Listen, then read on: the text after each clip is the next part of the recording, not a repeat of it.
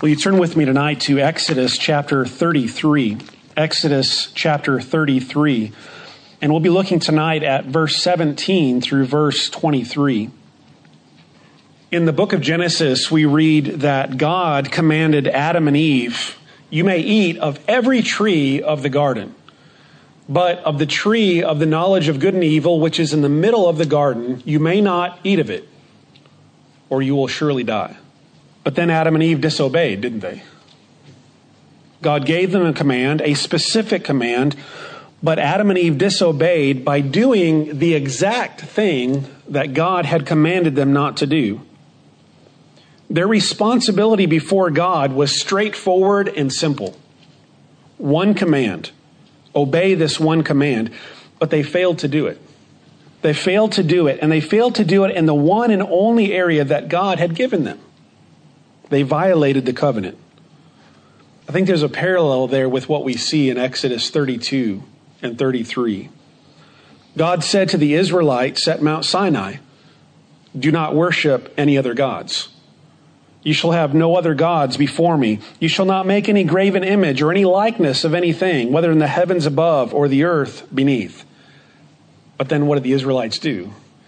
They disobeyed that command. And the Israelites disobeyed by doing the exact thing that God had commanded them not to do. Their responsibility before God was rather straightforward and simple. Don't worship other gods. Don't make any graven images or likenesses. But they failed to do it in the most fundamental and foundational command that God had given them. With the very, literally, the very first words of the covenant. They violated them. God came to Adam and Eve and confronted their sin. What was Adam's response? It was the woman that you gave to be with me. She gave me of the fruit and I ate. So God turns to Eve, and what was Eve's response? It was the serpent. The serpent deceived me and I ate. Well, Moses came down from the mountain and he sees the golden calf and he confronts Aaron about what's going on. And what was Aaron's response?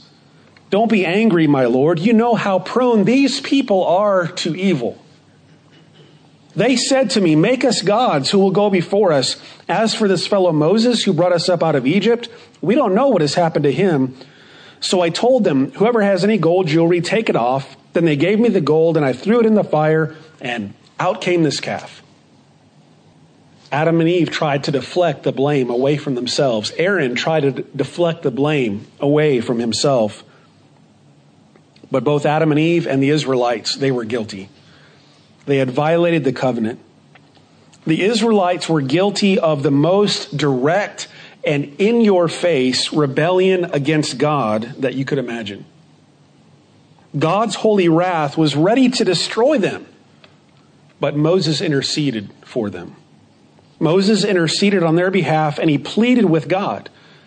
God heard that prayer. God heard the prayer of Moses and he did not destroy the Israelites. That was Moses' first intercession. Then Moses goes down the mountain and he sees the depravity of the Israelites for himself. He sees what they're engaged in. He sees the false worship. And Moses becomes angry and he throws down the tablets of stone. His holy anger mirrors the holy anger of God. And seeing that depravity for himself, Moses was compelled to return again to the mountain, to the presence of the Lord, and intercede a second time on behalf of the Israelites to seek atonement and forgiveness for them. Moses in that passage says that he was even willing to sacrifice himself so that God would have mercy on his people. But God declared that time an, an, important principle of his justice, and he said, Those who have sinned, they will die. God is just, he is righteous, and he will dispense that justice according to what people have done. And so God did dispense that justice, and a great plague went through the whole camp of the Israelites and killed many, many of the offenders. Then God, the holy and righteous God, gave an instruction to Moses and said, Moses, leave. I want you to break camp. I want you to leave here. Leave this place, this holy mountain. Get away from my presence. Go, lead your people to Canaan. I'll fulfill the promise. I'll bring them into the land of the Canaanites, the land that I swore to Abraham, Isaac, and Jacob, but I am not going with you. I'm not going with you. I'll send you a messenger, I'll send you an angel, but I am not going with you. If I were to go with you, then I would destroy the Israelites along the way because they would sin against me. But then Moses intercedes a third time before the Lord. And Moses pleads with God and says that if God is not going to go with them, then it is not worth going to Canaan at all. Essentially, Moses says, God, if we can't have you, then we don't want Canaan. If we can't have you, then we don't want your blessings and your gifts. It is your presence among us that makes us who we are, Moses said to God. It is what makes us distinct from all the nations in the world. So please go with us and lead us yourself to the land that you promised to Abraham, Isaac, and Jacob. And that's where we pick up in verse number 17 of Exodus 33 because it says the Lord responded positively to that third intercession of Moses, and he agrees to go with the Israelite people. Verse 17 of Exodus 33 says, The Lord said to Moses, I will do the very thing that you have asked. That is, to go with you, go with you to the land of promise. The Lord said, Because I'm pleased with you, and I know you by name. Then Moses said, Now show me your glory. And the Lord said, I will cause all my goodness to pass in front of you, and I will proclaim my name, the Lord, in your presence. I will have mercy on whom I will have mercy, and I will have compassion on whom I will have compassion. But, he said, you cannot see my face, for no one may see me and live. Then the Lord said, There's a place near me where you may stand on a rock. When my glory passes by, I will put you in a cleft in the rock and cover you with my hand until I have passed by. Then I will remove my hand and you will see my back, but my face must not be seen. Let's bow in prayer together. Our Father, tonight we thank you for your holy word, and we thank you for the record that we have here of the request of your servant Moses to see your glory this interaction between you and your servant Moses, it reveals much to us about your holy character, about your greatness and your goodness to your people. Lord, teach us more about who you are in this passage. Help us to know you and to love you. We thank you for all this time that we have to learn from your truth. God, may your Spirit teach and apply your word to our hearts. And we pray this in the name of Christ. Amen. Moses has successfully interceded before God three times already. He has interceded for God to not completely destroy the Israelites, and the Lord listened to that request. The, Moses pleaded with the Lord again to bring atonement and forgiveness to the Israelites. And the Lord did indeed show mercy on many of the Israelites, but he also did dispense justice to them as well. Then God said, You may go. I'll, I'll have my messenger lead you to the land of Canaan, but I'm not going with you. Moses then intercedes again for the Lord to go with them, and he agrees for his presence to go with them. So, three times Moses interceded before the Lord, and now Moses makes perhaps the boldest request that he has made yet. When he says, Now, please show me your glory. And what's interesting about this, the record here in verses 17 through 23, is that it's almost the opposite of what we've seen so far in the dialogue between the Lord and Moses. Because much of the dialogue between the Lord and Moses has been Moses speaking to the Lord. Moses praying, Moses pleading, Moses speaking about God's character and his attributes and the glory of his name and his promises to the patriarchs and pleading with him to go with his people and not destroy them. So a lot of it has been Moses talking to the Lord, but now we have four words in Hebrew from Moses to the Lord. He simply says, please show me your glory.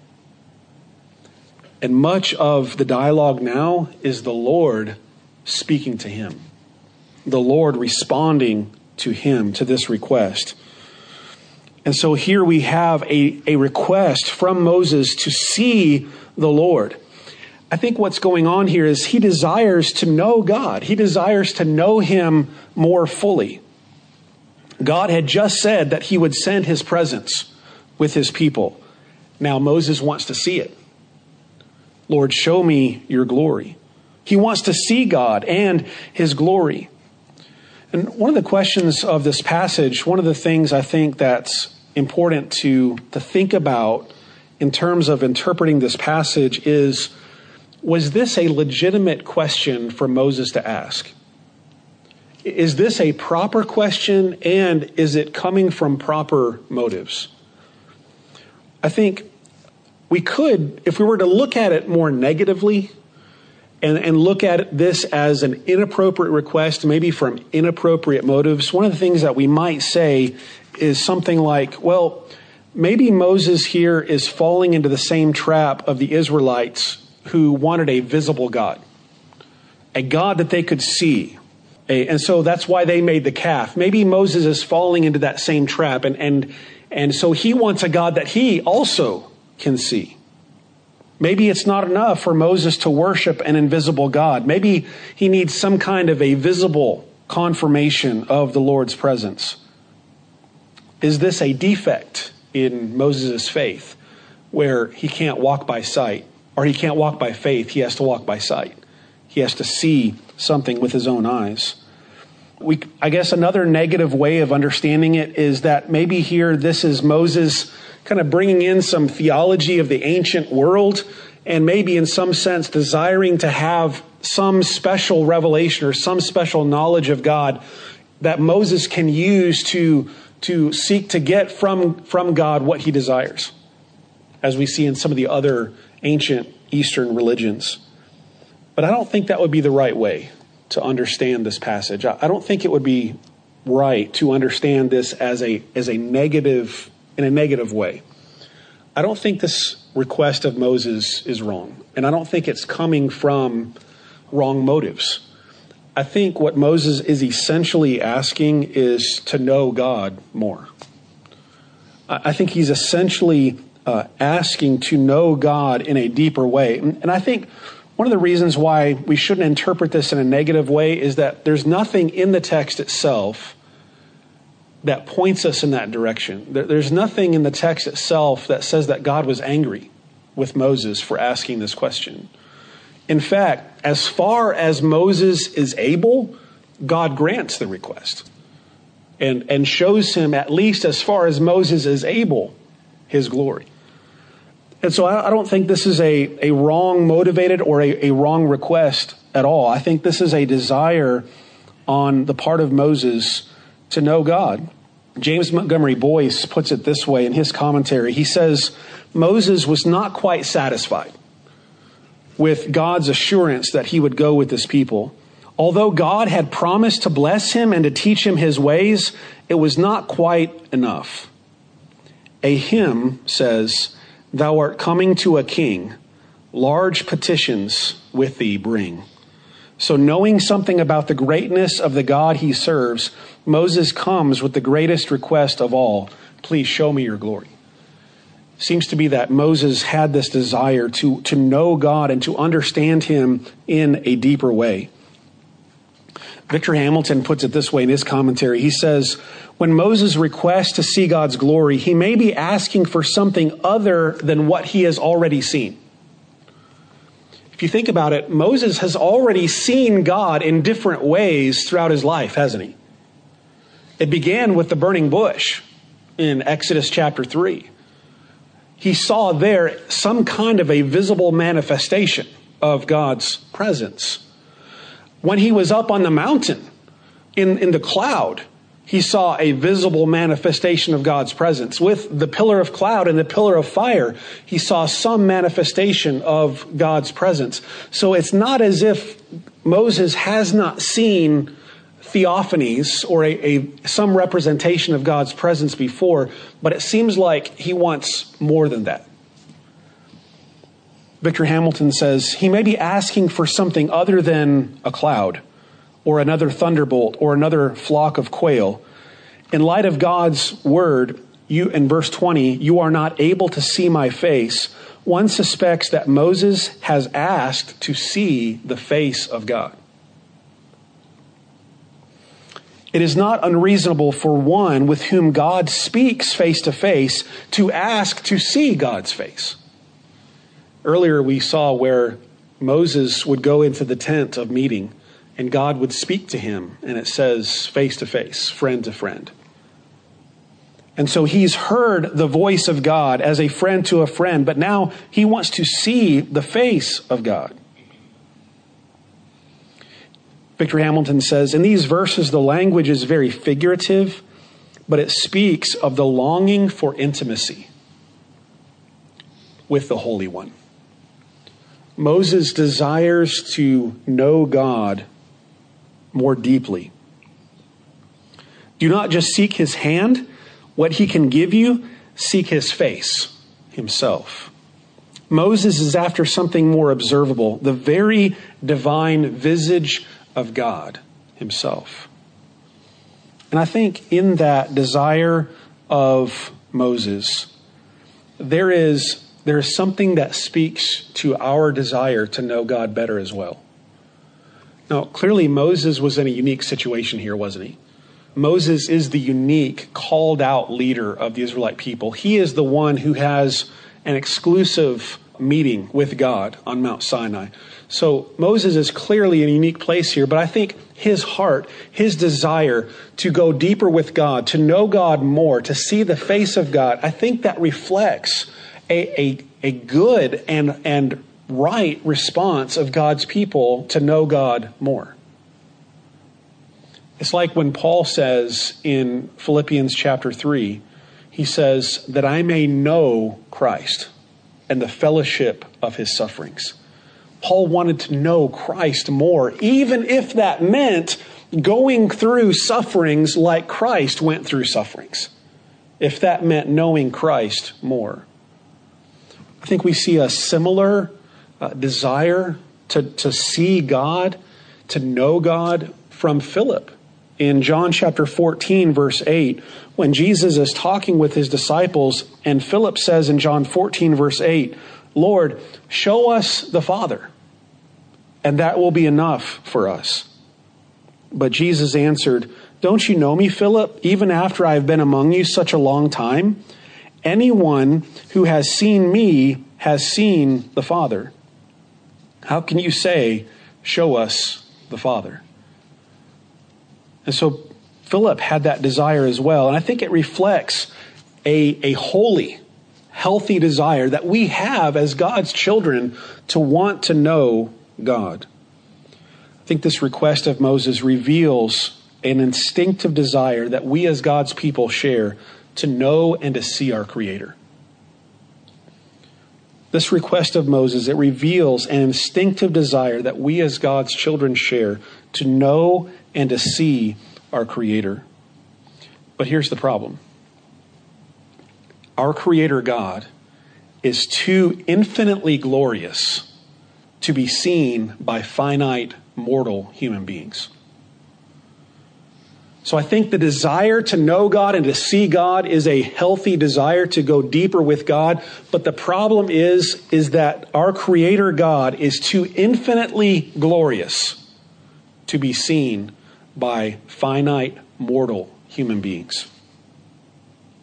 An older Jewish commentator, Umberto Cassuto, put it this way. He said, The reply from God to Moses is positive yet it contains a certain reservation as far as a human being can understand. In other words, God is willing to show himself to Moses in as much and as far as Moses is able to handle it. He, he goes on to say, It is possible for you to hear the voice of the Lord speaking to you as one hears that of his friend. But as far as seeing is concerned, That is to say, in regard to the comprehension of the divine attributes, there is a boundary that man cannot cross. It is impossible for you to contemplate my attributes as one contemplates the face of his fellow who stands before him.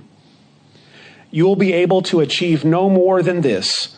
I will make all my goodness, all my virtues pass before you. But you cannot see my face as you do that of your fellow man, nor know the workings of my attributes in the same way as you are able to know the reactions of human qualities of character for man shall not see me and live, because to perceive the face of my glory is beyond the power of man's comprehension throughout the days of his life upon this earth. It is beyond our ability. What do we do with texts where it says that people saw God? For example, there's, there's a few passages in Exodus and even in Genesis where it says that people saw God. Do we have a contradiction here? For example, in the book of Genesis, we have a, an instance where Jacob wrestled with God. Jacob wrestled with God. But the issue there is he did not wrestle with the undisclosed, glorious God of heaven. He wrestled with a man, right? He wrestled with a man, probably a pre incarnate form of Jesus Christ. God had veiled in human flesh, if you will. In Exodus 24, verses 9 and 10, it, we have a description there where the elders of Israel are said to have seen the God of Israel. But if we look closer at the language of Exodus 24, we see that what actually happened is God took part of the cloud away and they looked up and they saw what looked like pavement of sapphire where, where the feet of God are. In essence, one way of understanding it is they looked up and they saw the floor of heaven. But they did not actually see God face to face. We have Isaiah in Isaiah chapter 6, where he sees this grand vision of the glory of God filling the temple but again, it does not say there that he saw the face of God. He saw some manifestation of the glory of God, probably similar to what Moses is about to see here in Exodus. But he did not see the full, full, infinite manifestation of the glory of God because no human being is capable of seeing that. It is beyond our ability. One commentator says this that when Moses requested to see the face of God, there's a problem. And the problem with doing that does not lie with God, but it lies with the human mortal. And here's the problem the truth is not so much that the deity is invisible, but that it is deadly for man to see him. Because God does not say, I am not able to show you that, but He says, You are not able to see that and live. So, our Creator God is too infinitely glorious to be seen by finite, mortal human beings. So, what does God do then? God graciously answers the request of Moses insofar as Moses is able. And God grants him a, a limited, uh, accommodated, if you will, vision of the glory of God. God does graciously reveal what can be received and known by sinful, finite, mortal human beings. Inasmuch as Moses can receive it, God revealed it to Moses.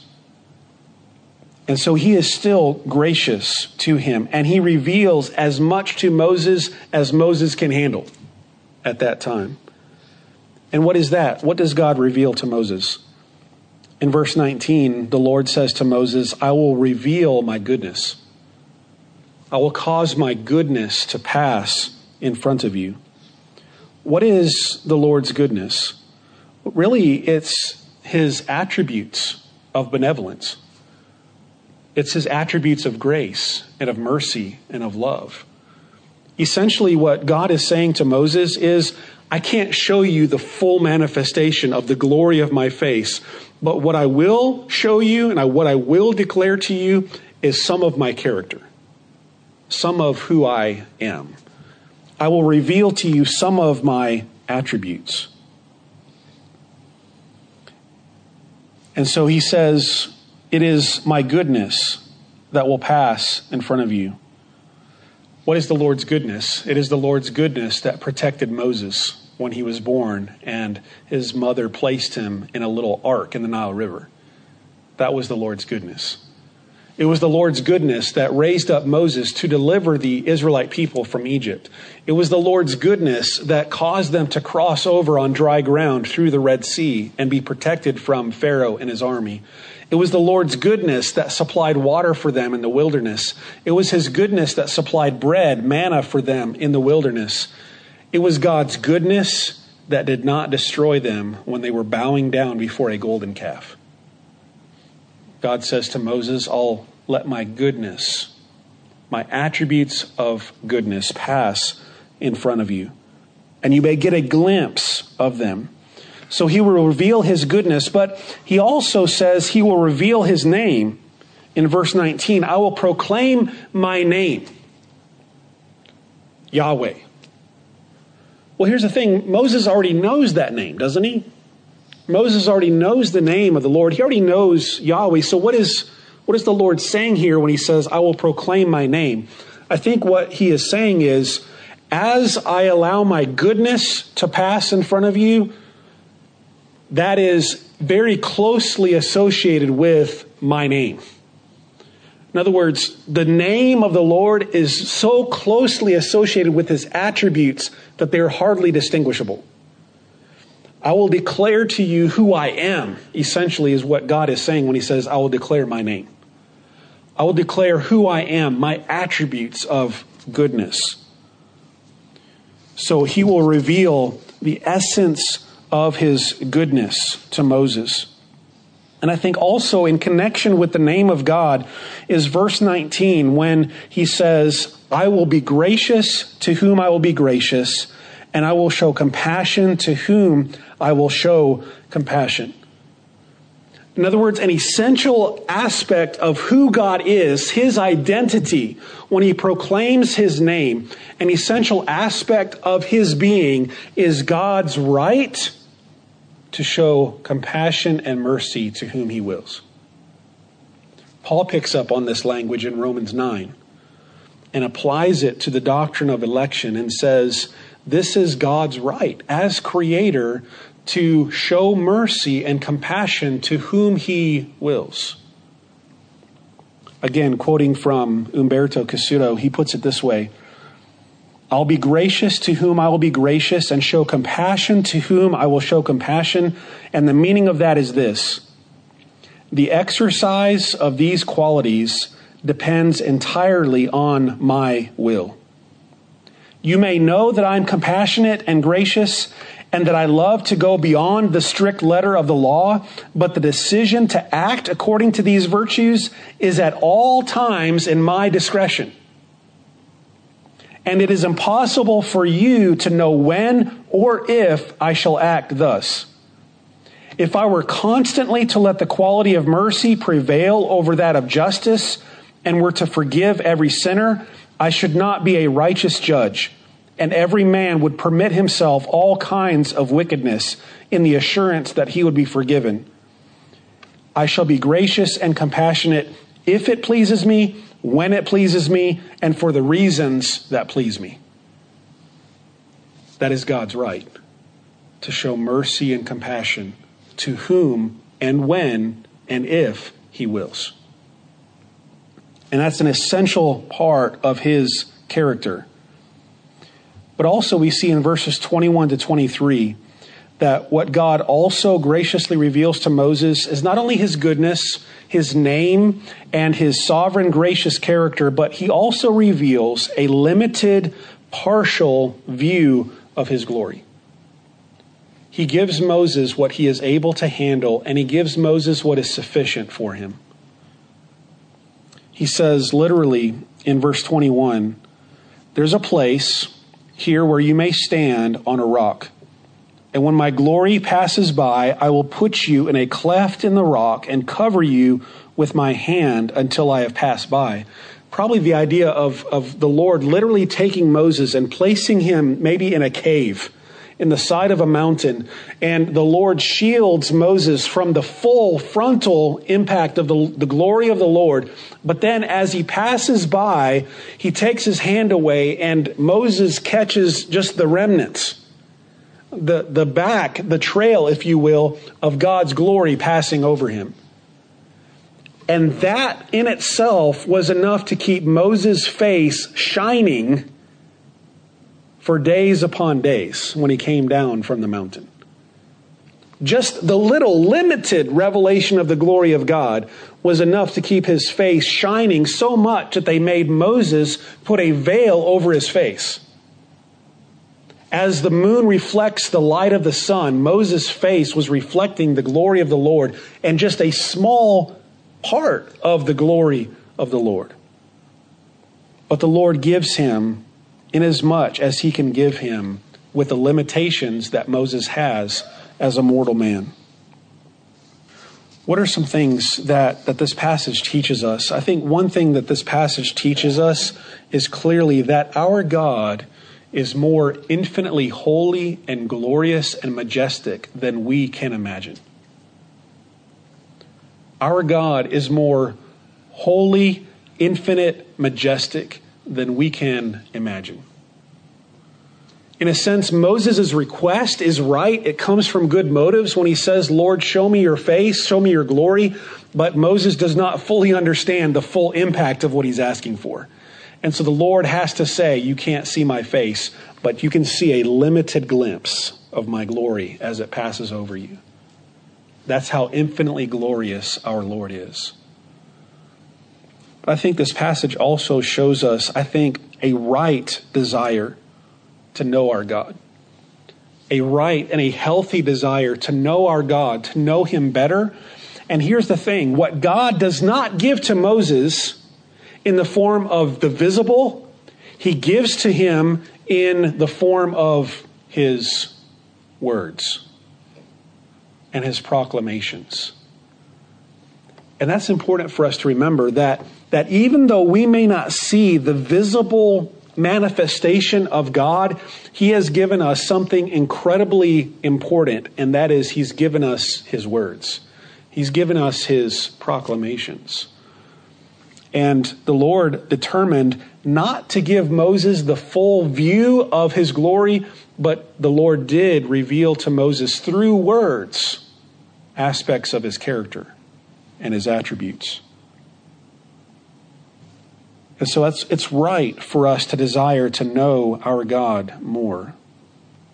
We also need to be reminded, I think, that, that ultimately the revelation of God culminates in Jesus Christ, doesn't it? Ultimately, the revelation of God culminates in Jesus Christ.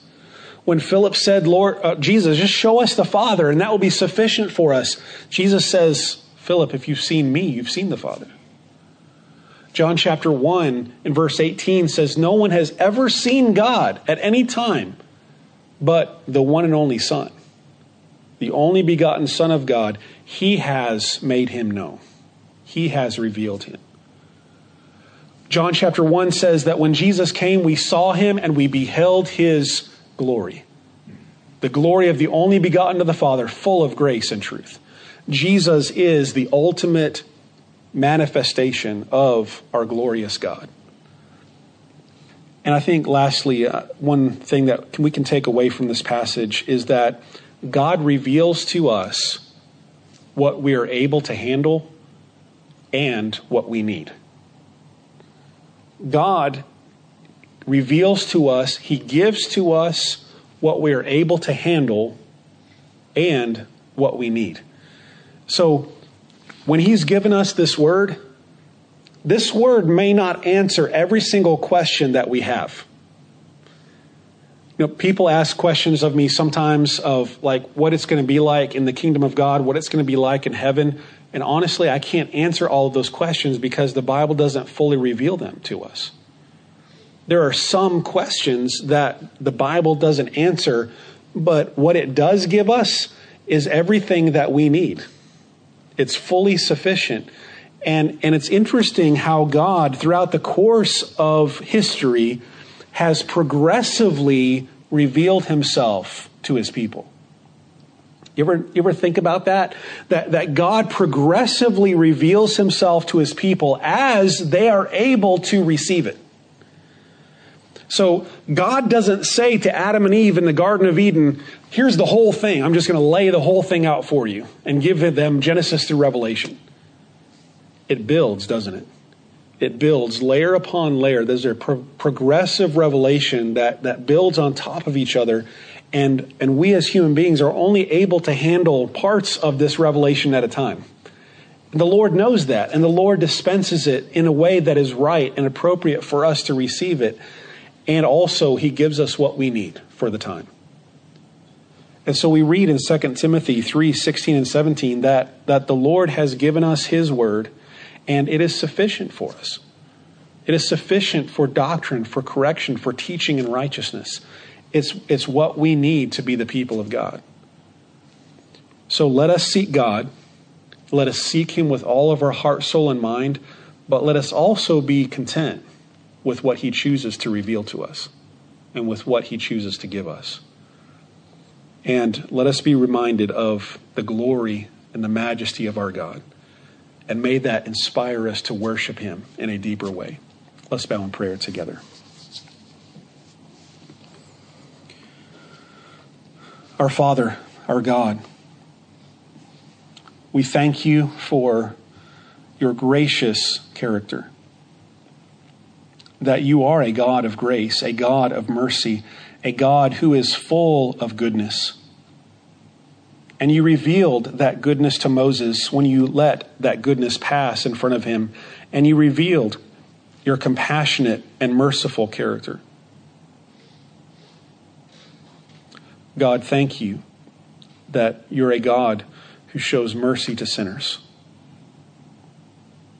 Thank you that you have in your wisdom and your sovereignty, you have placed your grace and your mercy upon us. Thank you that we can be called your children. God, help us to know you more.